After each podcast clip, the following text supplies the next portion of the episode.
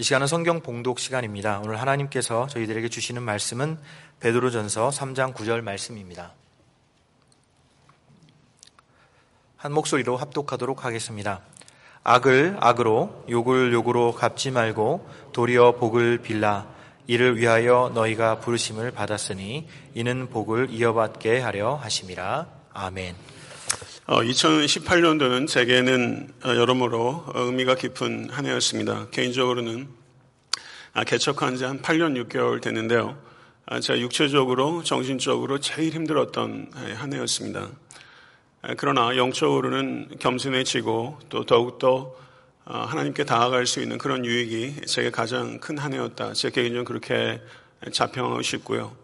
아, 그리고 설교하는 것이 한 번도 제게 쉽지 않았지만 2017년도에는 제가 설교하는 행위 자체가 참 두렵고 아, 그리고 많이 어려웠던 아, 그런 한 해였던 것 같습니다. 오늘 한 해를 마감하는 저희가 사무총회가 있습니다. 물론 한 해는 12월 31일에 마감하게 되지만 사무총회를 하게 되는 것은 교회적으로는 한 해를 마감하고 새롭게 시작하는 것인데요.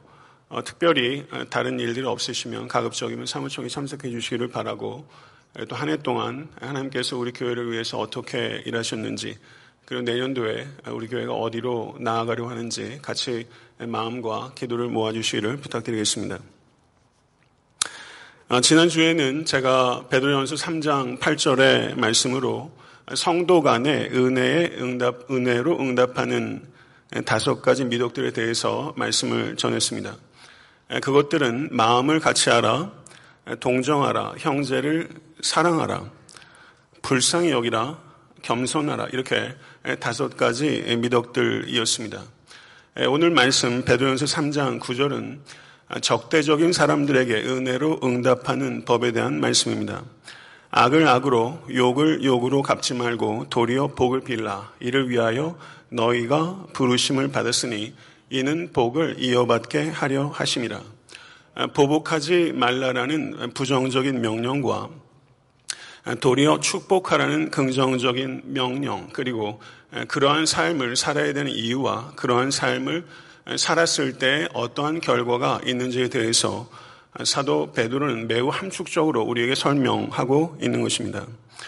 그리스도인들은 원수들에게 보복이 아니라 축복으로 대갚아주는 삶으로 부르심을 받은 존재라는 것을 받아들이실 수 있게 되기를 간절히 바랍니다.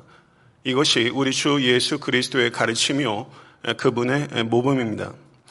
예수님께서 누가복음 6장 35절에서 36절에 말씀하시기를 오직 너희는 원수를 사랑하고 선대하며 아무것도 바라지 말고 구워주라. 그리하면 너의 상이 클 것이요 또 지극히 높으신 이의 아들이 되리니 그는 은혜를 모르는 자와 악한 자에게도 인자하시니라. 너희 아버지의 자비로우신 같이 너희도 자비로운 자가 되라. 주님께서 이렇게 가르치셨습니다. 그리고 십자가 위에서 아버지여 저들을 사하여 주옵소서 자기들이 하는 것을 알지 못함이니이다. 이렇게 기도하셨고 그리고 십자가 위에서 욕을 당하시되 맞대어 욕하지 아니하시고 고난을 받으시되 위협하지 아니하시고 오직 공의로 심판하는 이에게 부탁하셨습니다. 우리 그리스도인들은 그리스도의 가르침과 모범 이 두 가지를 다 따라야 하는 것입니다. 한 청년이 영국의 스펄전 목사님께 이런 질문을 했습니다. 스테반이 돌에 맞아 죽을 때 하나님은 도대체 무엇을 하고 계셨습니까?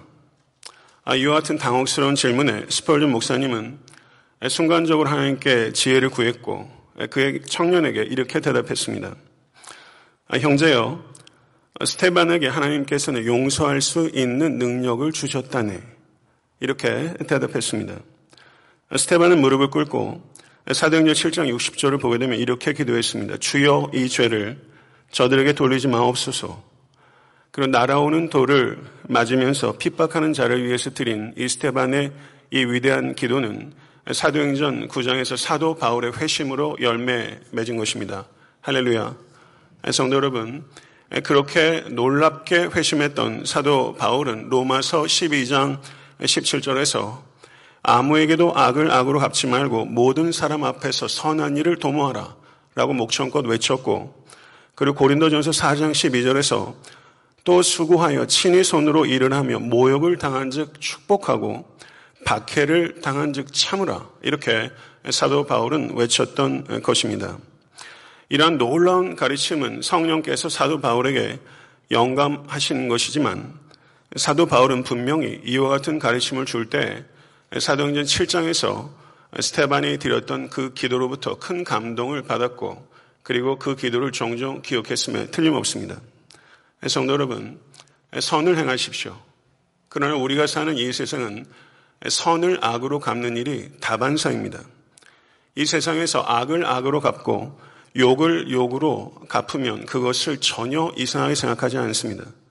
그러나 이 세상에서 그리스도인들은 악을 악으로 갚고 욕을 욕으로 되갚는 보복이라는 중력에서 벗어날 수 있는 유일한 대한 공동체, 그것이 바로 성도요.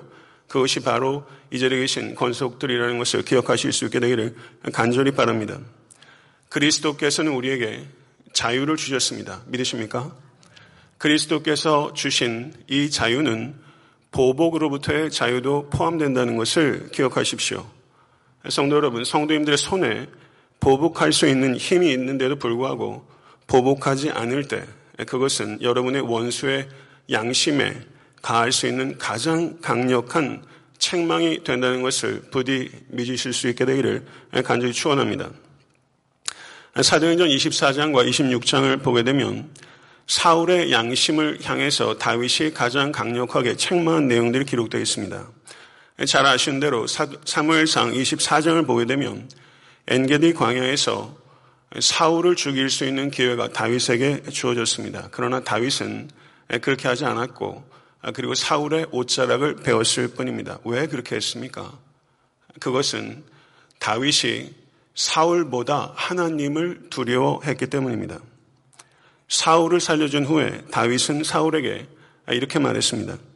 여호와께서는 왕, 나와 왕 사이를 판단하사 여호와께서 나를 위하여 왕에게 보복하시려니와 내 손으로는 왕을 해하지 아니하겠나이다. 이렇게 말했던 것입니다. 그리고 이와 같은 다윗의 선대는 사울의 양심을 찌르는 칼이 됐습니다. 그러나 사울은 양심에 칼이 찔렸지만 감동을 받았지만 저의 삶은 변해되지 않았던 것입니다. 그리고 사무엘상 26장을 보게 되면 다윗에게 사울을 죽일 수 있는 두 번째 기회가 찾아왔습니다. 그러나 그때도 역시 잘 아시는 대로 다윗은 사울을 살려주었습니다. 이것은 엔게디에서 다윗이 사울을 살려준 것이 그저 감상적인 결정이 아니라 명확한 기준에 따라 다윗이 순종했다는 것을 분명하게 나타내는 것입니다.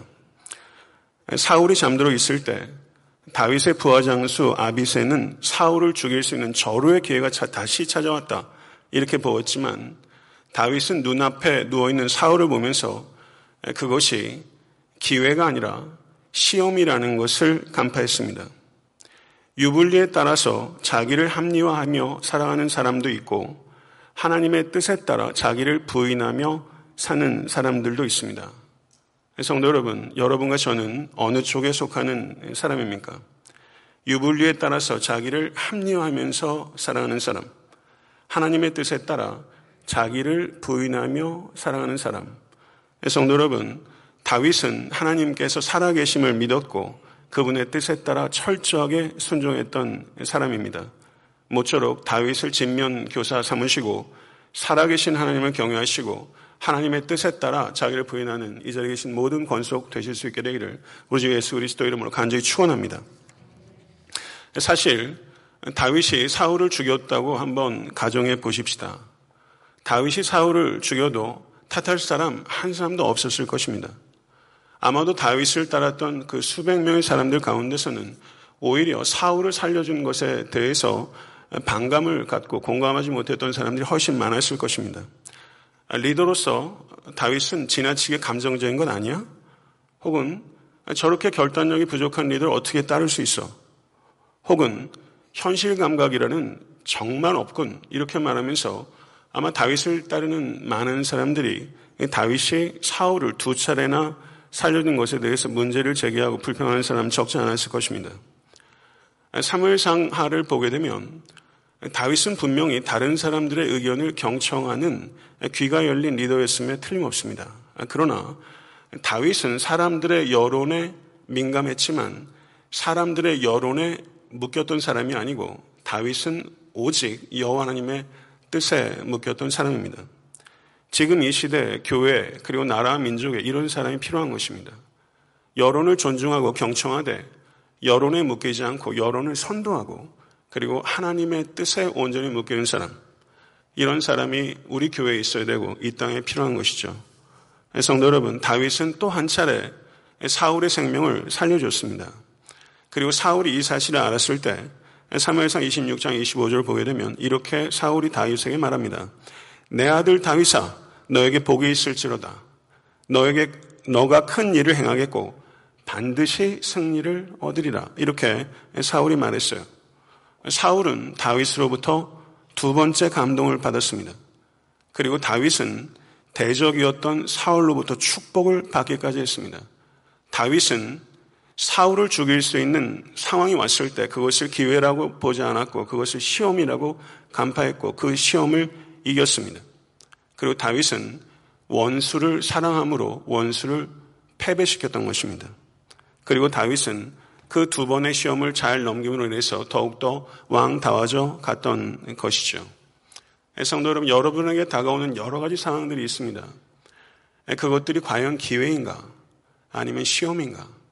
이것을 하나님의 뜻에 따라서 올바르게 분별하시고 자기 합리화 하지 않는 여러분과 제가 될 수 있게 되기를 간절히 바랍니다. 원수를 사랑함으로 원수를 패배시켰던 다윗. 다윗은 사울이 자신에게 했던 일들보다 사울이 다윗을 죽이려고 여러 차례 했었습니다. 그러나 다윗은 사울이 자신에게 한 일보다 하나님께서 사울에게 하신 일을 더욱더 중요하게 생각했던 사람입니다. 이것을 지금 이 자리에서 우리에게 적용한다면 누군가가 나에게 한 일보다 하나님께서 누군가를 위해서 하신 일을 우리는 훨씬 더 중요하고 그리고 크게 여기는 사람이 되어야 한다는 뜻입니다. 성도 여러분, 혹시 지금 누군가 때문에 괴로움을 당하고 계시진 않습니까? 그런 데서부터 무관한 인생 한 사람도 없고요. 아마 올 한 해 살아오면서 적지 않게 미움받으시거나 혹은 누군가를 미워하는 일들 있으셨을 수 있다고 생각합니다. 나를 누군가가 얼마나 괴롭게 하였느냐. 이거 정말 잠자기 어려울 만큼 고통스러운 일이죠. 그렇지만 나를 누군가가 얼마나 괴롭게 하였느냐 하는 관점보다 그리스도께서 그 누군가를 얼마나 사랑하시는가 하는 관점이 훨씬 더 중요한 것입니다. 이 관점을 찾아내시고 지키실 수 있는 여러분과 제가 될 수 있게 되기를 간절히 바랍니다. 성도 여러분, 누군가의 미움을 받는다는 것 참 힘든 일입니다. 그러나 누군가의 증오를 받게 되면 마음이 옹색해지고 옹졸해집니다. 그리고 적개심으로 불타오르고 분노가 타오르는 경우들이 있습니다. 그리고 마음으로 다짐합니다. 내게 기회가 오면 몇 곱절을 갚아주리라. 이런 마음들을 하기 마련이죠. 그러나 사울을 보면서 다윗은 사울을 통해서 자기 자신을 더 단련시키고 그리고 자기 자신을 되돌아보고 그리고 사울이라는 왕을 통해서 반면 교사를 삼아 자신을 더욱더 온유하고 관용하는 인격으로 성숙시킬 수 있는 요람으로 이 사울을 다윗이 바라보았다는 것입니다. 다윗은 사울 때문에 퇴보하지 않고 사울 때문에 진보했습니다. 성도 여러분, 성경은 우리에게 보복은 결코 하나님의 뜻이 아니라고 분명하게 이야기하고 있는 것입니다. 이것을 받아들이십시오. 왜 그렇게 합니까? 원수를 위해서가 아닙니다. 바로 원수로부터 피해를 당한 나를 위해서 하나님께서 원수에게 보복하지 말라라고 이야기를 하고 있는 것입니다. 원수를 갚을 때 제일 비참해지는 대상은 원수가 아니라 원수를 갚는 우리 자신이 되기 때문에 하나님께서 원수를 갚지 말라 이렇게 말씀하고 있는 것입니다. 성도 여러분 여기서 우리가 분별해야 되는 것은 원수를 갚지 말아야 되는 이유는 악을 심판하는 것이 잘못된 일이기 때문이 아닙니다. 악은 심판받을 것입니다. 그러나 악을 심판하는 일이 우리의 일이 아니라 하나님의 일이기 때문에 하나님께서는 우리에게 개인적으로 보복하지 말라라고 말씀하고 있는 것을 받아들이실 수 있게 되기를 바랍니다. 다윗은 탁월한 인물입니다. 그럼 다윗이 어떻게 성장했는가? 다윗은 사울의 미움과 요나단의 사랑을 통해서 성장한 사람입니다. 다윗은 사울의 미움 때문에 아파했고 그리고 요나단과 마음껏 나눌 수 없는 우정 때문에 아파했습니다. 이 둘 다 확실히 우리에게 아픔을 주는 일입니다. 그러나 누구와 미움을 나누는 것, 누구와 사랑을 나누는 것, 그것 자체보다 더 중요한 것이 있는데 그와 같은 환경들 속에서 성장하지 못하는 것, 이것이 가장 아픈 일이 되는 것이죠. 성도는 지금까지 살아오면서 타인의 적의로 적의를 견뎌야 하는 일, 그리고 타인의 사랑을 받는 일, 이 두 가지를 다 겪으면서 지금 이 자리에 계신 것입니다. 타인의 적의와 타인의 사랑, 내 의도와 말과 행동과 상관없이 타인의 적의와 타인의 사랑은 삶의 한 정상적인 부분이라고 할 수 있습니다. 미움 때문에 당하는 고통도 있고 사랑 때문에 당하는 고통도 있습니다. 삶은 이 두 가지 리듬을 통해서 변주되는 것입니다. 미움의 고통과 사랑의 고통이란 리듬을 통해서 삶은 위대하게 그리고 성숙하게 변주돼 가는 것이죠. 이와 같은 리듬들 속에서 당혹해 하지 마시고 빈곤해 하지 마시고 이와 같은 리듬들 속에서 더욱더 풍성해지는 이 자리에 계신 모든 권속 되실 수 있게 되기를 간절히 바랍니다. 보복하지 말라. 악을 악으로 욕을 욕으로 갚지 말라라고 부정적 권면을 한 후에 사도 베드로는 도리어 복을 빌라라고 긍정적 권면으로 나아가고 있습니다. 이것은 성경에서 일관된 논리의 방식입니다. 부정적 권면을 먼저 하고 그 다음에 긍정적 권면으로 나아가는 것이죠. 성도 여러분, 그리스도 예수의 뜻은 원수를 사랑하고 미워하는 자를 선대하며 저주하는 자를 축복하고 모욕하는 자를 위해서 기도하는 것입니다. 이것이 하나님의 뜻입니다. 원수에게 복을 빌어주는 것. 성도 여러분, 이 말씀 아시는 말씀이죠. 그러나 지금까지 살아오면서 정말 원수를 위해서 복을 빌어주신 적 있으십니까? 원수에게 복을 빌어주는 것은 원수로부터 자유케 되는 길이고 그리고 원수를 위하여 복을 빌어주는 것이 바로 그 성도가 복을 받는 길이기 때문에 하나님께서는 원수에게 복을 빌어주라 우리에게 가르치고 계신 것입니다. 출애굽기 23장 4절에서 5절의 말씀을 보게 되면 이렇게 증거하고 있습니다. 너가 만일 너의 원수의 길이는 소나 나귀를 보거든 반드시 그 사람에게로 돌리치며 너가 만일 너를 미워하는 자의 나귀가 짐을 싣고 엎드려 짐을 보거든 그것을 버려두지 말고 그것을 도와 그 짐을 부릴지니라. 하나님의 말씀입니다. 여기에서 이야기하는 이 원수는 그 앞뒤 문맥을 볼 때 재판에서 서로 다툼이 있었던 사람입니다. 재판에서 서로 다툴 정도면 이건 대단한 원수죠. 근데 길을 가다가 재판에서 서로 성사관계에 있었던 사람의 길 잃은 짐승을 보았다는 것이죠. 사실 원수의 짐승이 아니라도 여러분 길 가다가 길 잃은 짐승 보았다면 여러분 어떻게 하시겠어요? 아마 대부분의 사람들은 이게 웬 횡재야 하면서 급하게 발걸음을 가지고 집으로 데려갔을 거예요. 아마 소라면 그날 아마 잡아먹었을 겁니다. 아니면 다른 곳에 팔았거나. 사실 그런 사람 훨씬 많죠. 나하고 무관한 사람의 길 잃은 짐승이라도 그렇게 하는 사람 세상에 분명히 많아요. 그런데 성경은 원수의 길 잃은 짐승을 보았을 때 그것을 반드시 되돌리라. 이렇게 우리에게 강조하고 있다는 것입니다. 원수의 곤란을 보게 되면 사실 고소해하는 사람 훨씬 많습니다. 그러나 성경은 원수의 곤란을 보았을 때 그것을 고수해하지 말고 오히려 그것을 통해서 원수와 화해할 수 있는 기회로 삼으라. 이렇게 우리에게 가르치고 있는 거예요. 이 윤리가 도대체 몇 년 전에 나온 것입니까? 수천 년 전에 성경에 기록된 이 윤리예요. 이런 윤리가 지금 현대를 사는 우리에게도 얼마나 버거운 윤리입니까? 저는 이런 말씀을 보면서 이 성경에 나오는 이 윤리가, 이 탁월한 윤리가 그렇기 때문에 저는 하나님의 이 성경의 말씀이 하나님의 말씀이라는 것이 정말로 믿어집니다. 그 시대에 전 세계에 살았던 사람들의 남겨놓은 문헌들을 한번 보세요. 이런 윤리가 있습니까? 이런 정도의 가치관을 가지고 있는 문헌이 전 세계 어느 문화권에 있습니까? 성도 여러분, 원수의 길 잃은 짐승을 보게 되면 반드시 그에게 돌리라. 저는 이것이 우리에게 주어진 율법, 그런 게 아니라 그것을 뛰어넘어서 이 고상한 삶의 방식들을 우리에게 남겨주신 이 성경책을 더욱더 사랑하게 되고 그리고 이 말씀이 진실로 하나님의 말씀이라는 것이 가슴에 느껴집니다. 성도 여러분, 그리스도인이십니까? 그리스도인이십니까? 진실로 자신을 그리스도인이라 생각하시면 아멘을 크게 한번 대답해 보세요. 그리스도인이십니까? 성도 여러분, 여러분의 삶 가운데 그리스도인과 비그리스도인의 차이가 나타나고 있습니까? 어떤 게 그리스도인과 비그리스도인의 차이입니까? 여러 가지 것들을 통해서 그리스도인과 비그리스도인이 구별이 됩니다. 그러나 성경에서 가장 중요하게 그리스도인과 비그리스도인의 구별되는 차이 가운데 하나는 저를 한번 따라하세요. 원수를 대하는 방식.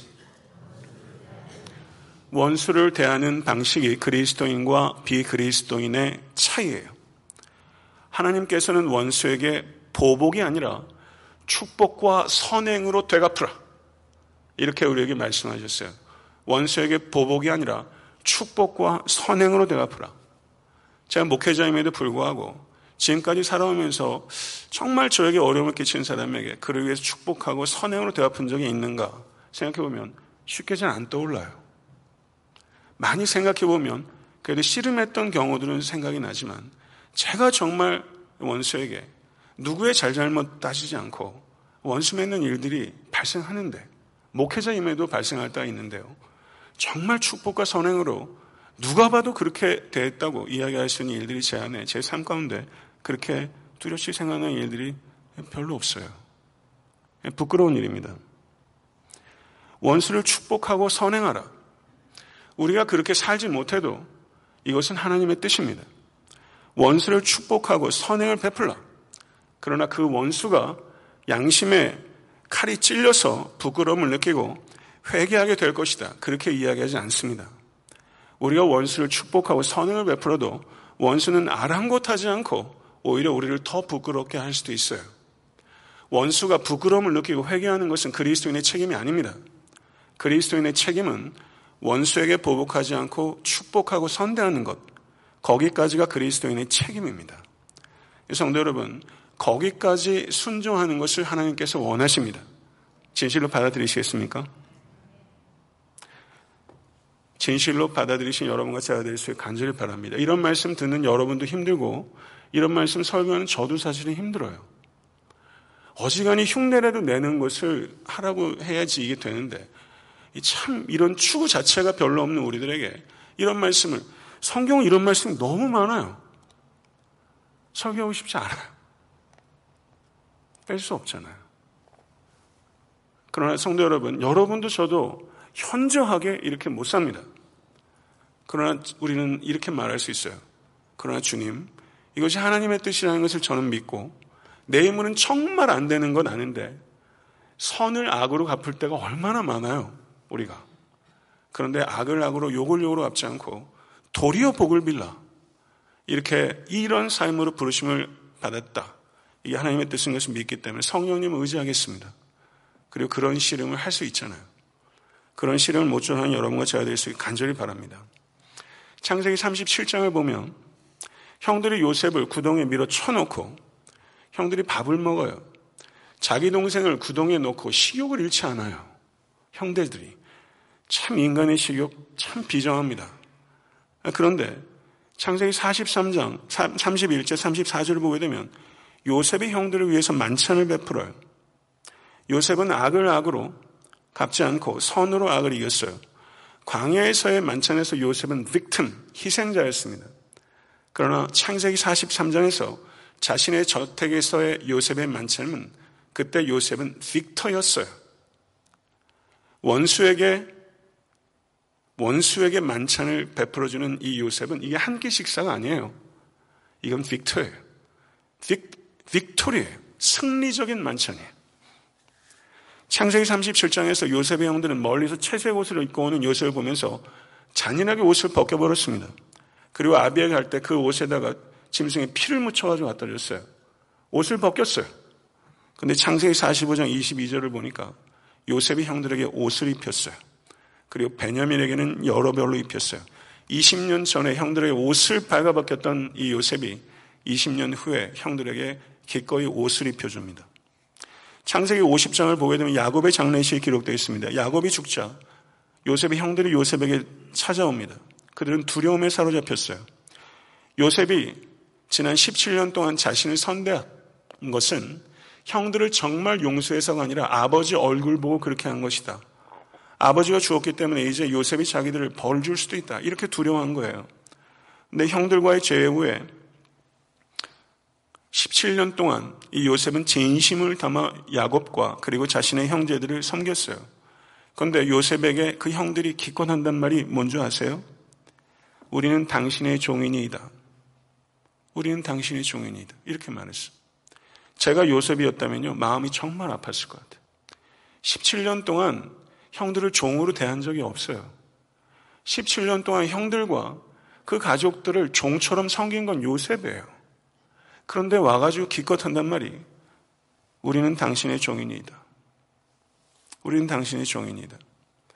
진심이 잘 통합니까? 잘 안 통합니까? 인생 살면서요. 진심이 잘 통해요? 요셉의 경우도 17년이에요. 정말 진심을 다해서 아비와 형제들을 섬긴 거예요. 진심이 안 통한 겁니다. 목회를 하다 보면 진심이 잘 안 통할 때가 있어요. 많이 있어요. 정말 희생적인 성김을 할 때에도 진심은 잘 안 통하더라고요. 이 전기가 통하지 않는 물질들이 있잖아요. 이게 안 통하더라고요.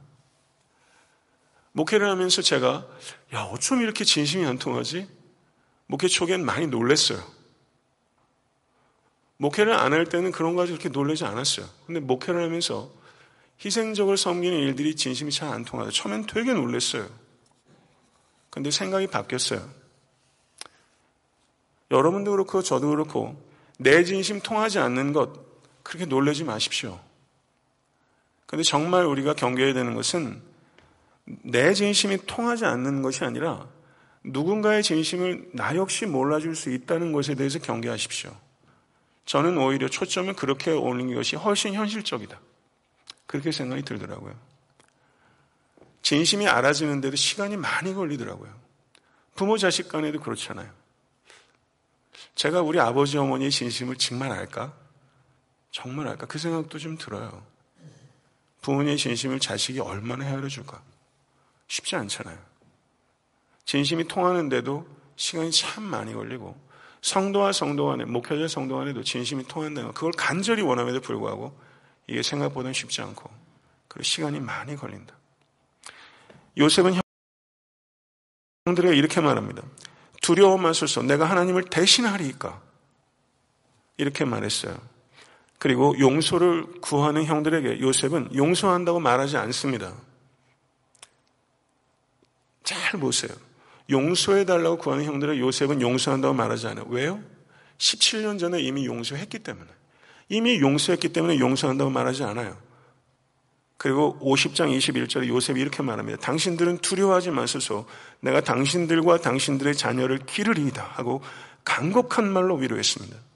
17년 동안도 그러했지만 앞으로도 내가 지속적으로 후견인이 되겠습니다. 이렇게 요셉이 약속하고 위로하고 다짐했어요. 성숙한 그리스도인이 되십시오.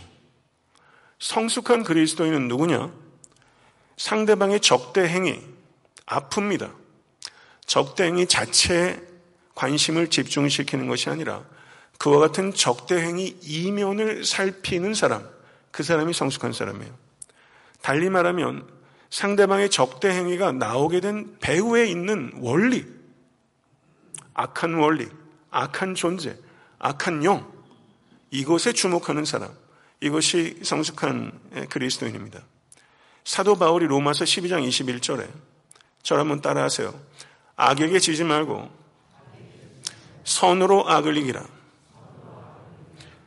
이 말을 우리는 알아요. 그러나 사실은 깊이 이해하지 못해요. 악에게 지지 말고 선으로 악을 이기라. 선으로 악을 이기라와 선으로 원수를 이기라. 이게 차이가 있어요. 선으로 악을 이기라. 선으로 원수를 이기라. 이렇게 말하지 않습니다. 선으로 악을 이라고 말해요. 그 성숙한 그리스도인이 반응해야 되는 것은 원수들의 피상적인 적대 행위가 아닙니다. 원수들의 적대 행위 이면에 있는 본질적인 근본적인 악한 원리에 반응하는 거예요.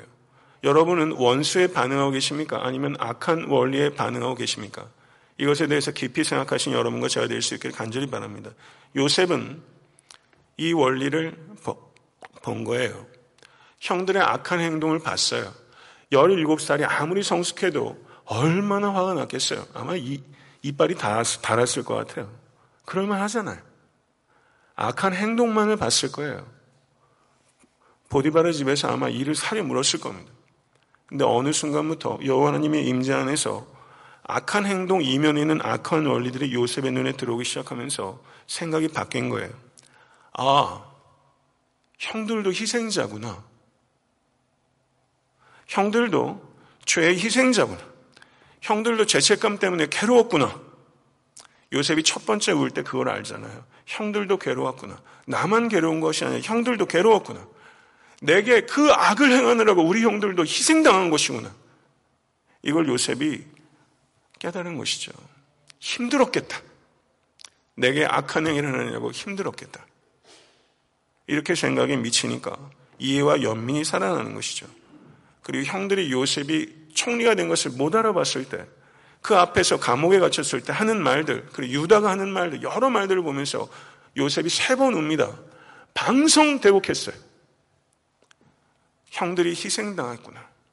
이 악한 원리를 보게 되면서, 그리고 이 악한 원리를 대응하면서 요셉은 이 모든 것들 위에 모든 상황을 다스리는 하나님의 섭리의 그, 그 큰 파노라마, 하나님의 섭리의 큰 경위를 보면서 요셉은 경외심으로 가득했고 그리고 창세기 50장 29절에 이렇게 요셉은 다시 고백합니다. 당신들은 나를 헤아려 했으나 하나님은 그것을 선으로 바꾸사 오늘과 같이 많은 백성의 생명을 구원하게 하시려 하신 것입니다. 이렇게 고백한 것이죠. 자신을 노예로 팔아버린 형 죽일 수도 있는 상황이죠.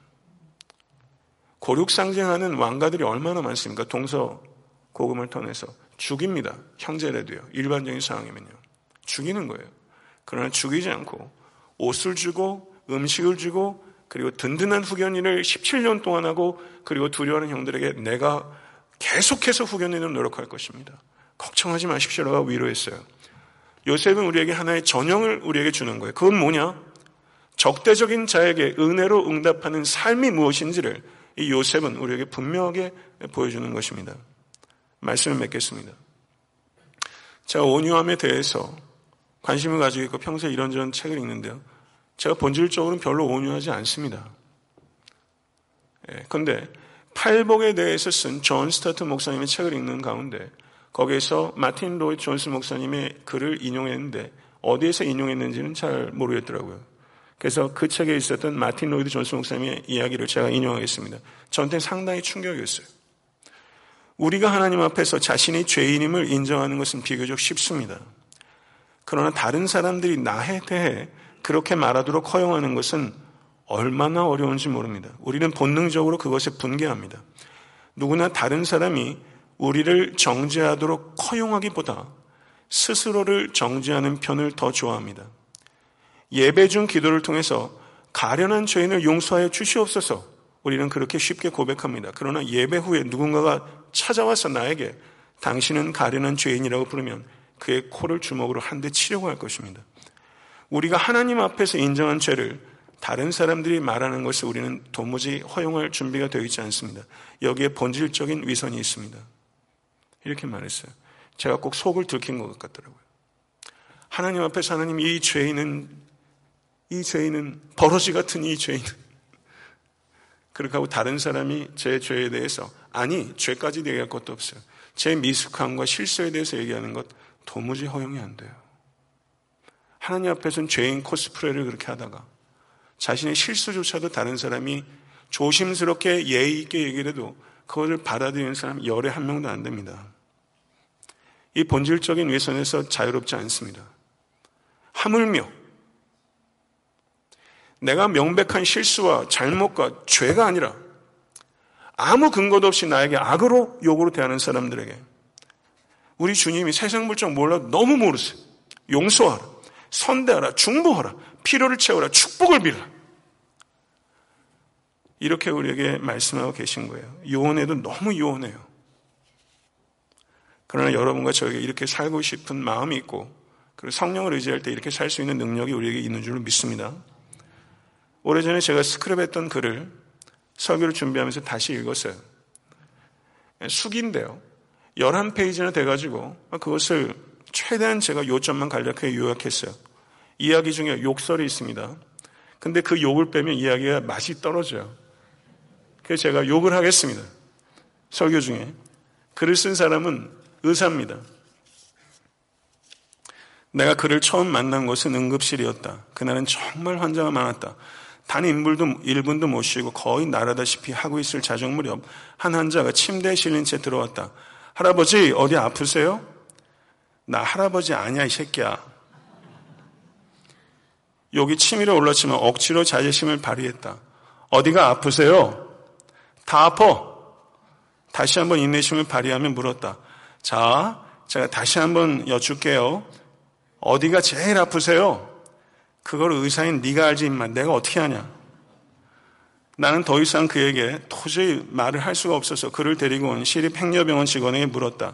그의 말로는 연고지 없는 행려병자인데 암덩어리가 전신에 퍼져 있는 상태였다. 그는 끊임없이 소란을 피웠고 간호사들에게 온갖 욕설을 퍼부었다. 그를 병실로 옮기는데 꼬박 3시간이 걸렸다. 그렇게 한 달에 더 응급실 근무를 마치고 중환자실 근무를 시작했다. 그런데 중환자실 근무 첫날 환자의 상처 부위를 소독하는 일을 하고 있었는데 어떤 환자 앞에서 소스라치게 놀라고 말았다. 엉덩이, 꼬리뼈 튀어나온 쪽, 등판과 발목 쪽에 뼈가 보일 만큼 큰 욕창이 있는 상처 부위에서 고름이 줄줄 흘러나오는 산자를 소독했어야 되는데 바로 한 달 전에 응급실에서 만난 그였다. 그런 그를 돌보던 어느 날 새벽 인내심을 최대한 발휘하여 그에 대한 조치를 마치고 중환자실을 나서는 순간 누가 보기에도 단정하고 품이 있는 중년의 여성이 문 앞에 서 있었다. 근데 병실에 들어서자마자 그녀는 그를 부둥켜 안고 서럽게 통곡하기 시작했다. 손가락 하나도 대기 싫었던 그의 얼굴에 그녀는 자신의 얼굴을 부으며 슬픔으로 가득하여 눈물을 쏟았다. 그와는 너무나 어울리지 않는 여인의 모습과 행동에 나는 도무지 어떤 영문인지 종잡을 수가 없었다. 그녀는 그가 20년 전에 버린 아내였다. 둘째를 임신한 아내를 바람난 여자 때문에 그 사내는 버렸던 것이다. 그녀와 두 자녀들은 정성껏 이 사내를 돌보기 시작했다. 어느 날 아침 그가 위독하다는 간호사의 다급한 메시지가 도착했다. 인공호흡기를 때리는 순간 그녀는 다급하게 외쳤다. 여인은 사내의 손을 잡고 하염없이 눈물을 쏟으며 기도하기 시작했다. 하나님, 이 사람을 제게 허락해 주셔서 정말로 감사합니다. 이 사람이 제게 주었던 사랑과 그 사랑으로 인해 가질 수 있었던 소중한 두 아이들 때문에 저는 괜찮았고 저는 행복했습니다. 그러더니 사내의 귀에 이제 당신을 떠나보내야 하지만 언제나 감사했어요. 그녀의 기도가 끝날 때 즈음에 병실에 눈물을 흘리지 않고 있던 사람은 한 사람도 없었다. 심지어 병원에서 독사로 유명한 과장도 손수건을 꺼내들고 급하게 밖으로 튀어나갔다. 나는 종종 그때 그 사람들을 생각한다. 그들의 이야기를 지인들에게 나눌 때면 요즘 같은 세상에 바보 같은 여인이라고 말하는 사람이 적지 않다. 그러나 아무리 세상이 각박하다 할지라도 그런 사람들이 있기에 조금 더 살만하고 희망이 있는 것이 아닐까. 이렇게 수기의 내용이에요. 적대적인 사람들에게도 은혜로 응답하는 바보 같은 여인. 적대적인 사람들이 여러분에게 있습니다. 그들에게 은혜로 응답하는 바보 같은 사람들이 될 때, 성도님, 이 세상이 좀 더 살만해지지 않겠습니까? 모쪼록 이 교회 내에서도 은혜로 응답하심으로 말미암아 교회가 좀 더 살만해질 수 있도록 여러분의 가정과 일터가 좀 더 살만해질 수 있도록 그것이 하나님께서 기뻐하시는 뜻이고 그것이 복을 받는 길이다. 성경 우리에게 말씀하셨어요. 제가 예전에 말했지만 아이슈비츠를 만든 짐승도 인간이고 아이슈비츠에서 성자처럼 살 수 있는 것도 인간이에요. 인간은 참 다채로워요. 성도 여러분, 어떻게 살아가시겠습니까?